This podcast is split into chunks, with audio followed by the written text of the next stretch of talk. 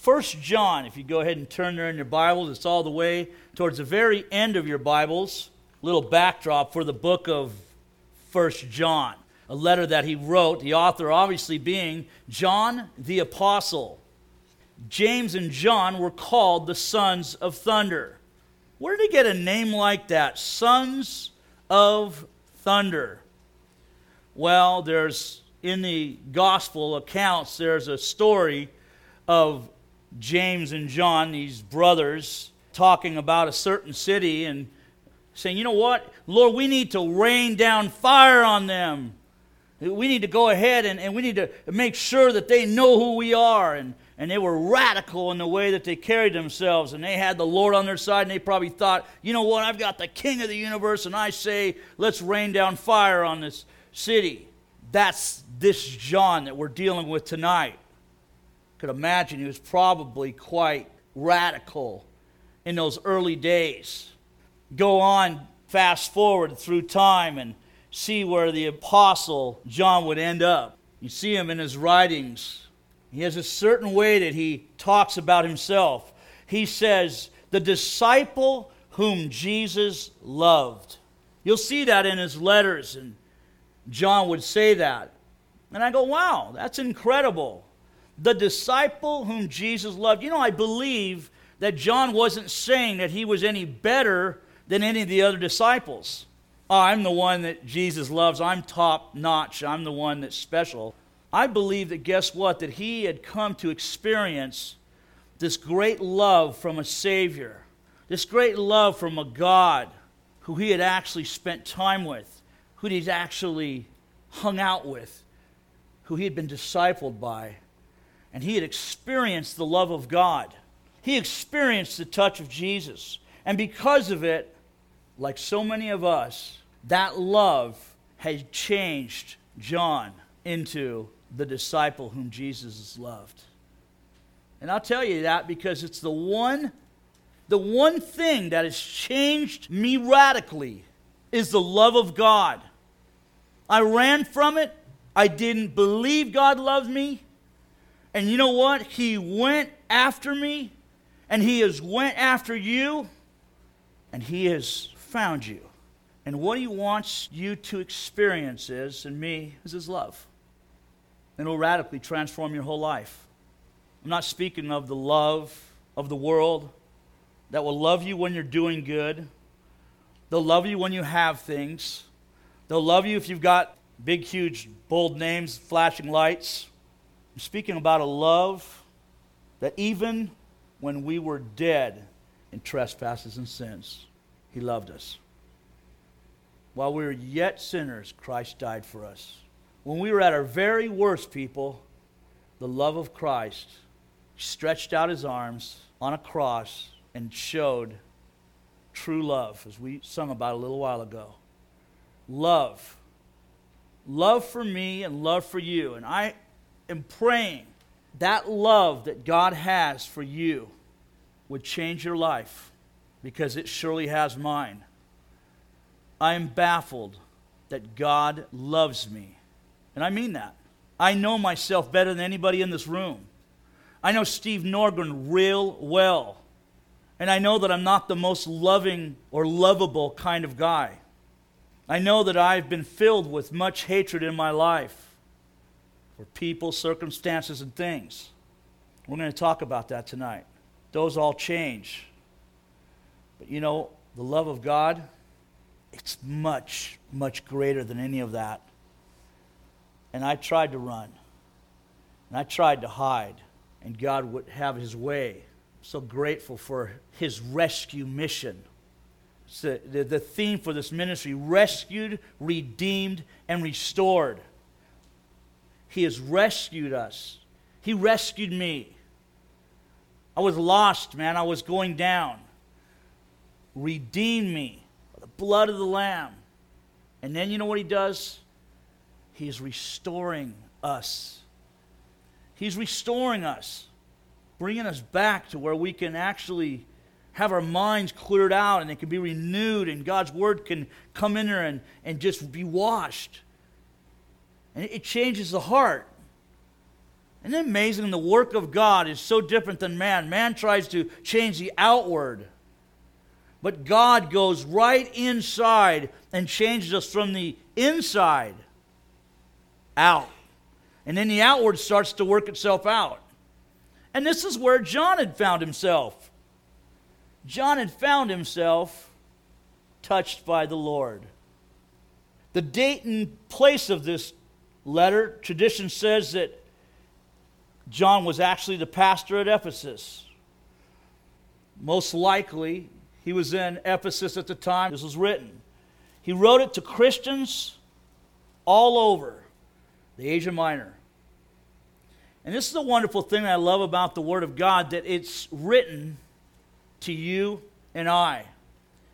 And I'm amazed about that because I read the Word and I get so much encouragement from it, and I say, wow, this is amazing. This was written how many thousands of years ago? And the reason is because of what I spoke. This is God's Word, it's His living Word. It's not like reading history. I got a little history for you. This is God's written Word. It's probably written after the gospel, before the persecution that happened about AD 95, which places its writing as one of the later books written in the late 80s or early 90s. This is probably one of the later books written about 25 years after the book of Acts. Revelation would have been written even later than this epistle. The Apostle John wrote the book of Revelation. He wrote the book of John, the Gospel. He wrote the book of 1st, 2nd, and 3rd John. Now let's take a look at why John wrote this letter. John's writing to Christians who are looking at Christianity as a tradition. Their passion for God was lacking. Can I ask you tonight, is that, is that something that may be happening in your very own life? You know, I've just found myself in a place where, you know what? We were singing a song at the ranch the other night, and it's Don't Let My Love Grow Cold. I'm calling out light the fire again. And I found myself in a place, spiritually speaking, where I've gotten a little cold. I've gotten a little indifferent. I started to take a look at my life. I'm going, you know, Lord, where is that passion? Where is that love that I had in the beginning, God? Where is it at? You see, we get used to something, we have a passion for it, and we lose it, don't we? You get fired up around football season, and then the Super Bowl happens. Your team either wins or loses, or they didn't even make it. And then guess what? You're on to the next thing, correct? That's how it goes in our life. But you know, that's what happens sometimes with our relationship with the Lord, isn't it? We start off real well. God's working in our life, and that passion is there. And God's speaking to us, and God's doing great things. And then all of a sudden, something hits our life and we end up falling by the wayside. We end up being led by our feelings, emotions. It's fine and dandy when, oh, the little cloudy mushroom clouds and we're riding on them and everything's great. But then in comes this trial into our life, right? The gold's for the fire, right? Preacher buddy told me a little while ago. You want gold? Guess what? It takes the fire. Unfortunately, what happens in our life, the fire ends up, gets us to where we're screeching and, and ah, I don't like this. And once again, we fall by the wayside and we never quite get to that place where we're really sold out for the Lord, where we're really being used by God, where we're really enjoying the fullness of God. And I'm telling you that tonight because I am that man. I am that man that, that's happened over and over again. It's fitting where we're at tonight. And we need to make sure that, you know what, that we're not led and guided by our feelings. That, you know what, that we keep that first love. That we keep that fire burning in us, a fire of God that, that burns for Him. And how good He is. And you're experiencing on a regular basis because uh, otherwise, man, we start to burn out. It's a bummer when that happens. Found, like I said, in my own life, a little flickering lately. I want to flicker. I want to shine bright. I want to be a light for God. And I want to have a fire up in my life where I'm enjoying the fullness of God. And that's what God wants for his children. And that's what happens when Christians let that love grow colder and colder. And this should never happen because of God's living word, which is truth. If that's the anchor, if that is the truth of God is in your life, then guess what? That fire should never ever grow dim. Should never ever happen. Start to get out of God's Word. I don't know where you're at, if your Bible has been opened recently, or whether it's got dust on it, or whether it's something you read it because you have to. But have you been into God's living Word recently? Have you been encountering God on a regular basis? If you have, you have the fire all up in you. Because God works through His Word, and He works in our lives. You lay it down, and guess what? You'll start to go cold. And John wants to make sure that we know God's word is truth. That it's not some kind of fable, it's not something that man just kind of came up with. He wants us to know that it is God's word. Listen to what he says in verse number one. That which was from the beginning, which we have heard, which we have seen with our eyes, which we have looked upon and our hands have handled concerning the word of life.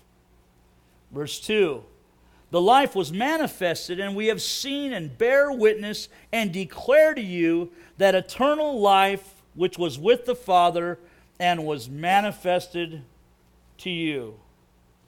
The life was manifested, and we have seen and bear witness and declare to you that eternal life which was with the Father and was manifested to us that which we have seen and heard, we declare to you, that you also may have fellowship with us. And truly, our fellowship is with the Father and with his Son, Jesus Christ. John is speaking here of Jesus, the eternal God, and how he had heard Jesus speak. But not only had he heard Jesus, he saw him with his own two eyes.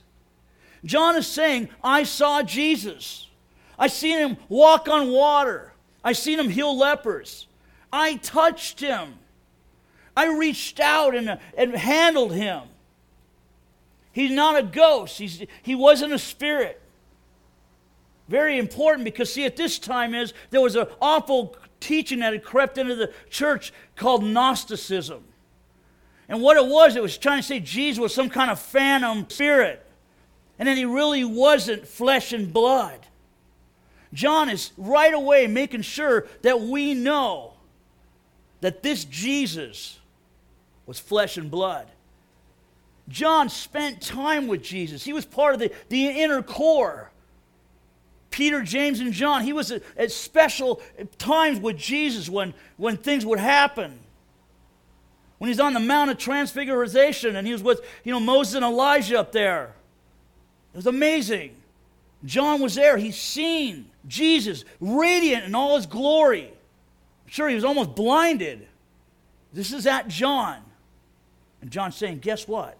I want to declare this to you that Jesus isn't no phantom, he ain't no ghost. Listen to what 2 Peter would say, chapter 1, verse 16 says, For we did not follow cunningly devised fables when we made known to you the power and coming of our Lord Jesus Christ, but were eyewitnesses of his majesty. Peter is speaking here of that. You know what? We're eyewitnesses. We seen. This is an eyewitness account. Listen what he's saying in verse 17. For he received from God the Father honor and glory when such a voice came to him from the excellent glory This is my beloved Son, in whom I am well pleased. And we heard this voice, which came from heaven, and we were with them on the holy mountain. And so we have this prophetic word confirmed, which you do well to heed as a light that shines in a dark place until the day dawns and the morning star rises in your hearts. Now, listen here in verse number 20. Pay attention. Knowing this first, that no prophecy of Scripture is of any private interpretation. For prophecy never came by the will of man, but holy men of God spoke as they were moved by the Holy Spirit. Peter was on that mountain. He is saying that, that I seen him in his glory. I heard the voice from heaven saying, This is my beloved Son. He is telling you that, you know what? This is not a fable. This is God's word. He was there. And Peter wants us to be very sure that he is God. So he's writing to us. And he's telling us here that, you know what? That you can be assured that it's the truth because it's God's word. More so than my eyewitness, more so than that I'm telling you that I've seen with my own two eyes, is we have something greater, and it's God's word. Look at the passion that these men had for the word of God. You see, men would go to their death saying, you know what? Renounce Jesus and you'll live. Could you imagine if, so, if, if someone came in here tonight and lined us up on a, on the stage and said, you know what, renounce Jesus and live? Don't renounce him, we're taking you out. How many people would walk off this stage? Over and over again through the ages. From the very early church with John and Peter, men and women have been given their lives for Jesus. For what they believe, and they believe in Him. Horrendous deaths. Read the Fox's Book of Martyrs. Read the horrendous stories. Read the stories, and they're about John himself. talks about John being boiled in, in oil, in a big cauldron of oil. The Apostle John. Imagine that. Like a piece of chicken, man. The guy was boiled, and he lived through that. That's what tradition says. It's an amazing story. It's an amazing man. But there's many, many through the ages that stood up for the truth of God, that stood up and said, Jesus is alive. Jesus is God. And John doesn't want this next generation of believers to lose that, to lose that message that Jesus is God. So, this is why he pens this letter. See, Christians were being swayed by false doctrine at this time. All kinds of false doctrines were weaving their way into the church. You probably heard, you know, probably know when Paul writes a lot of his letters, he's writing and he's, he's telling the, the church to beware. I'm gone now. Beware of these savage wolves. Beware of these people that will come in They'll come into your group and they'll try to pull you away from the, the, the gospel, from the truth.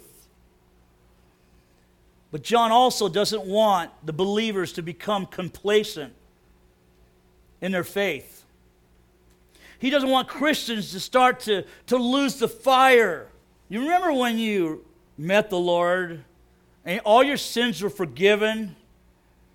When you came into a relationship with Christ, and the big, huge backpack full of bricks was lifted off your back, and you realize, wow, I've been forgiven.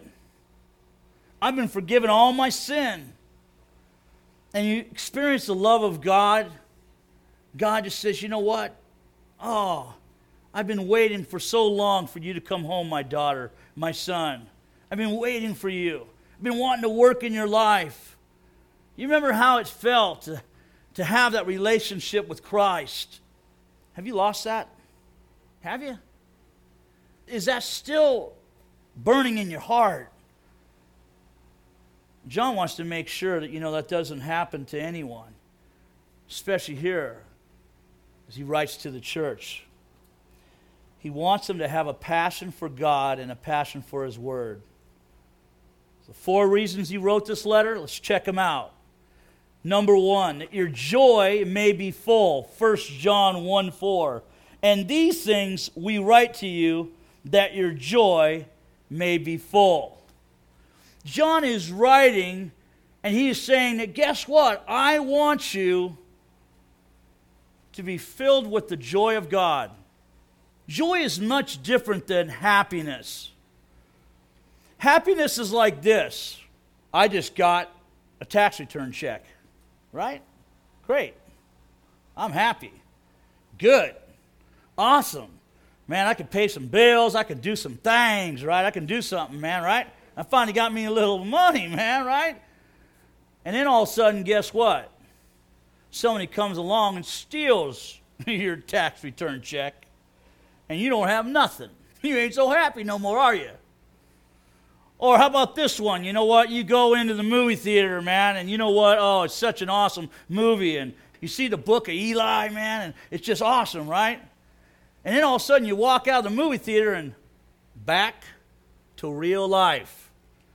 No more of the movie, and you walk out and you're back to real life. And you ain't so happy no more because you have to go back home, you got to go back to work, got all this stuff working in your life. See, that's happiness. I think the word is happenstance, is where we get it. It's built upon circumstances and all that. Joy is much different. Joy is given to you by the Lord. Joy is an awesome thing to have. It's a fruit of the Spirit, by the way. The fruit of the Spirit is love, joy. Nobody can steal your joy, they can't get it from you. These men who would go and give their lives for Christ, and John being boiled in oil, and John being banished to the island of Patmos, is writing this letter. If anybody would have reason to be losing joy, I think that the Apostle John would be at the top of the list. We haven't had a bad day like off to the cauldron of oil thrown into it. Joy, can't get it from you. If you're experiencing the real joy of God, guess what? Nobody can get it from you. They can put you in jail. They can handcuff you. They can do whatever. They can take away your birthday. They can take away your food, your water. But joy comes from the Lord, and they can't get it. Number two is that you may not sin. This is a second reason why John wrote this book, that we would not sin. Let's take a look at it in chapter 2, verse 1. My little children, these things I write to you, that you may not sin. Listen here, and if anyone sins, we have an advocate with the Father, Jesus Christ the righteous. I love that. John's saying, you know what? I'm writing that you might not sin, but most likely, guess what? You're going to sin. And we need to understand that we have an advocate. I love that word coming out of the criminal, you know, lifestyle that I was delivered from. Advocate was a very neat word because I always hoped to get a good lawyer. I never did. I got public pretenders and public offenders and all those, and I seemed like I got railroaded a lot of times, but most of the time I deserved what I had coming. The Bible says that, you know what? We have an advocate Jesus Christ the righteous. We have the best attorney there is, and guess what he's doing right now as we're sitting here at Calvary Chapel, Greenville tonight?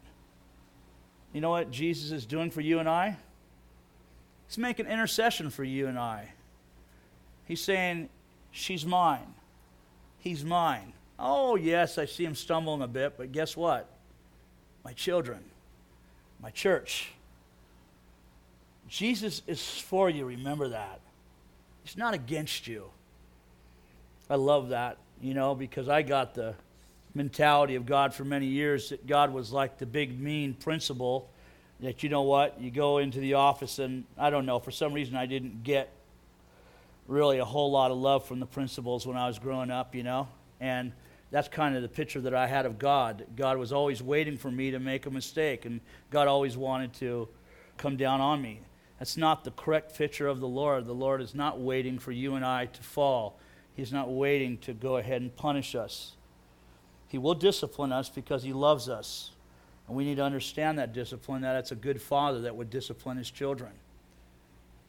Matter of fact, we see parents that don't discipline their children, and they are not good parents because they do not discipline their children. Suffered dearly from that in my very own life. No discipline. God's good. Number three, that you may not be deceived. Listen to John chapter 2, verse 26. These things I have written to you concerning those who try to deceive you. John is saying that there are people around that are trying to pull you away from the simple truth of God. We have to be on our guard. John doesn't want us to be deceived. Deception is a very, very awful thing. Most of us have experienced it greatly in our life, and I don't know about you, but I remember the day that my eyes were opened up and I realized that I had been deceived, and I had been being deceived by my lifestyle. I had been deceived by the way that I was living. And what I thought was right was not really right at all. And it really will, will turn you around. And wow, the truth of God penetrating that old wicked heart of mine. And then God gave me a new heart, and changing me, changing you forever. Remember, there is a real enemy, and he would love to deceive you. Number four is that you may believe. 1 John 5 13.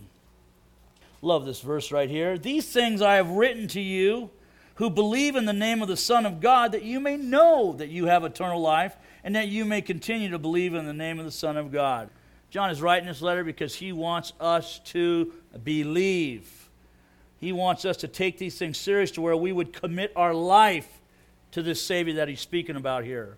So let's look at the first reason John wrote this book, 1 John 1 4. And these things we write to you that your joy may be full. John is wanting all Christians to have joy. word full joy.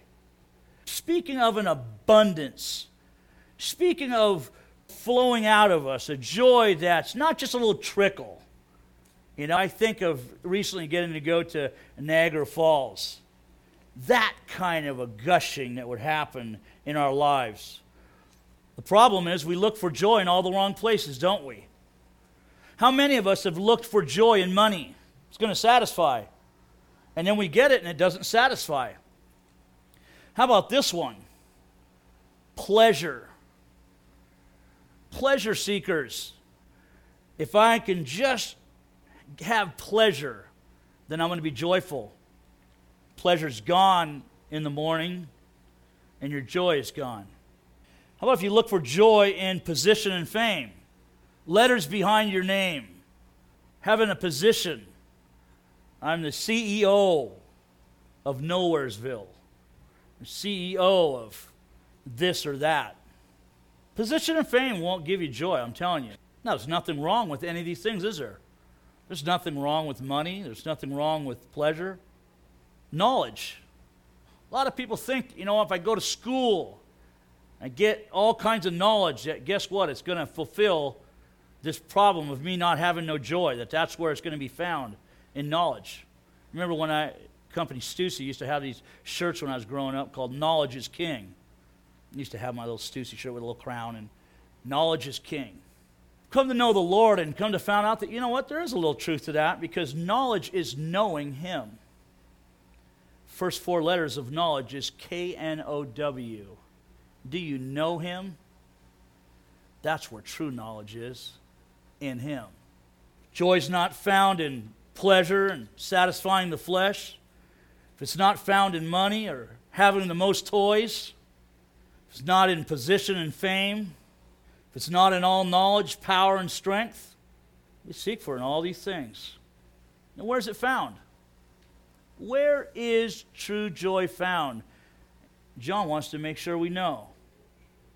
It's found in Jesus in Him. That's where true joy is found. See, for the Christian, joy is not based upon external circumstances. It's not based upon what we're going through at the present time. Whether you're being disciplined right now, or whether you have a lot or you, you don't have any. It's not based upon anything other than the reality that's based upon God and His Word and upon his faithfulness to us. If you come to experience God's faithfulness in your life, you see his hand working in your life, you will have true joy. Because there's nothing better than knowing that I have a God who loves me and has everything worked out in my life. That is an amazing thing. It's when we're not taking God at His word and we're not trusting in Him we're trusting in our emotions. We're trusting in the way we feel. I'm going to let you know, man, I'm feeling all right, man. I'm feeling okay. But I might walk out of here tonight and I might not be feeling so good when I run across a big, huge wreck with a Mack truck. And it might not be a physical Mack truck. It might be something in my life that God brings in there to mold and shape me and to tell, tell me that He loves me and He's going to walk me through it to the end. See, God never said that He would, would take away the trial. He only said that He would walk us through it. He said He'd never leave us or forsake us, and that is so very important for the Christian to know that. We can't be swayed, man, and, and go up and down all the time. Saddens me when I see that. God's never changing. God's stable. Grab hold of Him. The only time that these circumstances start changing in our lives, right? Is when we get our eyes off this great God. When we get our eyes on our circumstances. Once again, the old selfish me, myself, and I. I don't feel good. I don't like this. This ain't right. That's what happens. We get our eyes off of God. Are we looking at Him saying, God, how are you going to use this in my life to mold and shape me and make me into a man or a woman of God? Welcome it. Man, I'm probably going to wish I wouldn't have said this because whenever I am opening myself up right here, God, bring the storm, then you know what? Usually it'll hit me like a Hurricane Katrina also. And I've yet to catch it right away. I'm not going to stand up here and act like I got it all together. But you know what? When the Hurricane Katrina hits my life, I get knocked around a little bit. And then finally I realize, whoa, oh yeah, that's right. This is part of your wonderful plan, God, for me. That I might be able to become more like you, that I might be able to trust you more, that I might be able to give over some things in my life that aren't well pleasing to you that I might be able to become more like Jesus. It's tough. Just be assured that if you are His, that He's got everything under control. He knows exactly what He's doing. And John wants his joy to be full. Listen to the words in John 15 11. This is the Lord speaking here. He says, These things I have spoken to you, that my joy may remain in you, and that your joy may be full. And in John 15, Jesus is saying that he had spoken to them on certain things. Go back and read it. He spoke to them about abiding in him, abiding in Christ.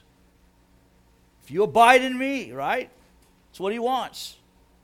My word abides in you. Being attached to Jesus, the true vine. We get our, where the roots go down and get that water, you know, those vitamins and minerals, so we can be healthy. It's in abiding in Christ. The true vine is the giver and sustainer of life. And if we abide in Him, then guess what? We'll bear much fruit. Are you bearing the fruit of joy in your life? Or you, is your life based upon circumstances and you're really not trusting in God? It's one or the other. It's either you are trusting in God, and if you're trusting in God, it will show because you will be bearing fruit, because fruit is there for all to see. And we should care about each other enough to say, are we bearing fruit in the kingdom? It's important that I see you bearing fruit. It's important you see me bearing fruit. Am I bearing fruit? And you know what? Yeah, you should have a very big concern for me. That's what we should want for one another. We're growing in love. We're bearing the fruit of joy, peace, kindness, and goodness, long suffering, self control. Man, we need that, don't we? Listen to David in Psalm 16:11. I love this verse. This is what he says You will show me the path of life. You will show me the path of life. In your presence is fullness of joy. And at your right hand are pleasures forevermore. What? Pleasures forevermore? Joy and a fullness of it? They're found. David knew where it came from. David was tapping in He knew. Listen to John 16, 24. Until now you have not asked anything in my name. Asking you will receive, and your joy will be full. Amazing. John tells us if we are focused on him and fellowshipping with him, our joy will be full. Fullness of joy. And we'll be bringing our needs and our concerns to him. And he'll be answering them. And then we'll get filled with more joy. And there's this do you see what's going on here? There's a relationship of us and Him. Us and Him. That's what God wants. So much of the time we go to people to get that satisfaction or to get that, to feel good, honestly. It's found in Him. Listen to John 17, 13. But now I come to you, and these things I speak in the world that they may have my joy fulfilled in themselves. Is this joy being fulfilled in you? We'll be filled with the joy as we are bringing the gospel, the good news, to a hurt and dying world. We need to be bringing the joy of Jesus to others. Do you want others to experience the joy that you have? Back up. Do you have the joy that they would want? If a non believer was to take a look at your life, would they be able to say, guess what? There is enough there that I would want. God used certain people in my life that I looked at their life. It's amazing how God always seems to use people to bring us to Him. It's amazing. I don't know. He didn't have to. Not everybody been reached by another person, but is a pretty seems like it happens quite a bit. And God used people in my life to minister to me, to get me to Him. And one thing I noticed is that what those people had, I wanted in my life. I looked and I seen, I go, wow, I really could use that kind of joy. I could use that kind of peace. You know, I could use that kind of gentleness. I'll tell you what, I'm anything but gentle. I started taking a look at my life and going, wow, you mean you were just like I was? And I can be like this? And those people shared the joy of Christ with me. I'll tell you what, you think of joy like this, it's very important. J stands for Jesus. J O Y. J stands for Jesus. That means to abide in Him. O stands for others. Minister the joy of the Lord to others around you.